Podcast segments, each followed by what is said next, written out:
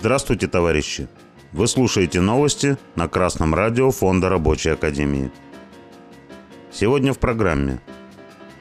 Фельдшерам скорой помощи Шимбайской центральной районной больницы предложили письменно обосновать увеличение доплат.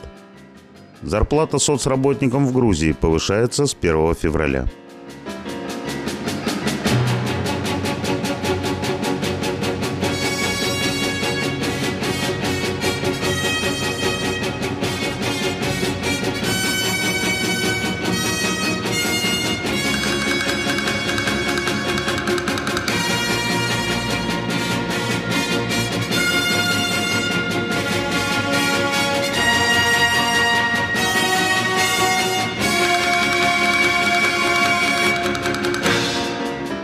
В Ишимбайской центральной районной больнице Республика Башкортостан работникам скорой помощи предложили до 11 февраля подготовить письменные обоснования увеличения доплат за работу в ночное время и сверхурочные работы.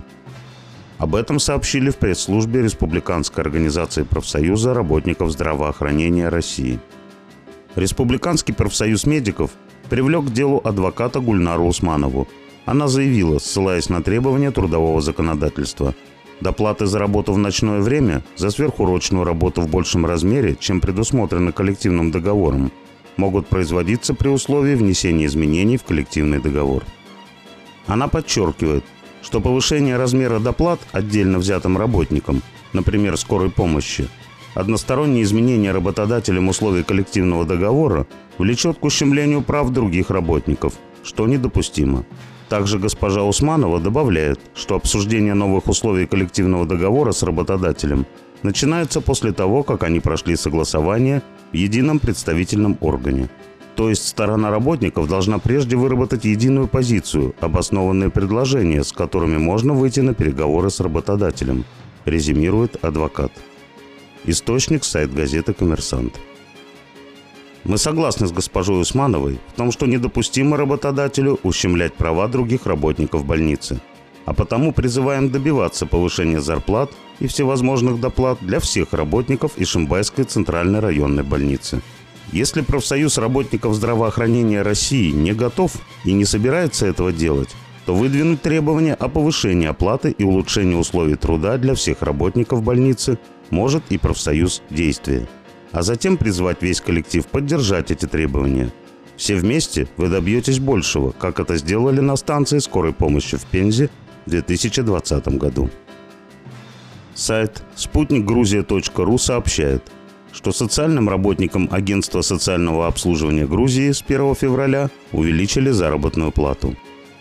Около 400 сотрудников в Агентстве социального обслуживания, в том числе соцагенты, специалисты и юристы, с 17 января отказывались выходить на работу, требуя повышения зарплат вдвое и улучшения условий труда.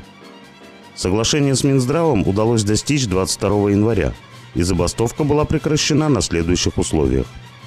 Повышение зарплат на 40-60%, оплата декретного отпуска, оплата времени забастовки, обеспечение агентов транспортом, заключение долгосрочных контрактов – и увеличение надбавок. Кроме того, за заполненную декларацию во время визитов социальные агенты будут получать 10 лари или около 250 рублей вместо 6 лари. Также с 40 до 60% будет увеличена заработная плата примерно одной тысячи сотрудников низшего и среднего звена агентства социального обслуживания.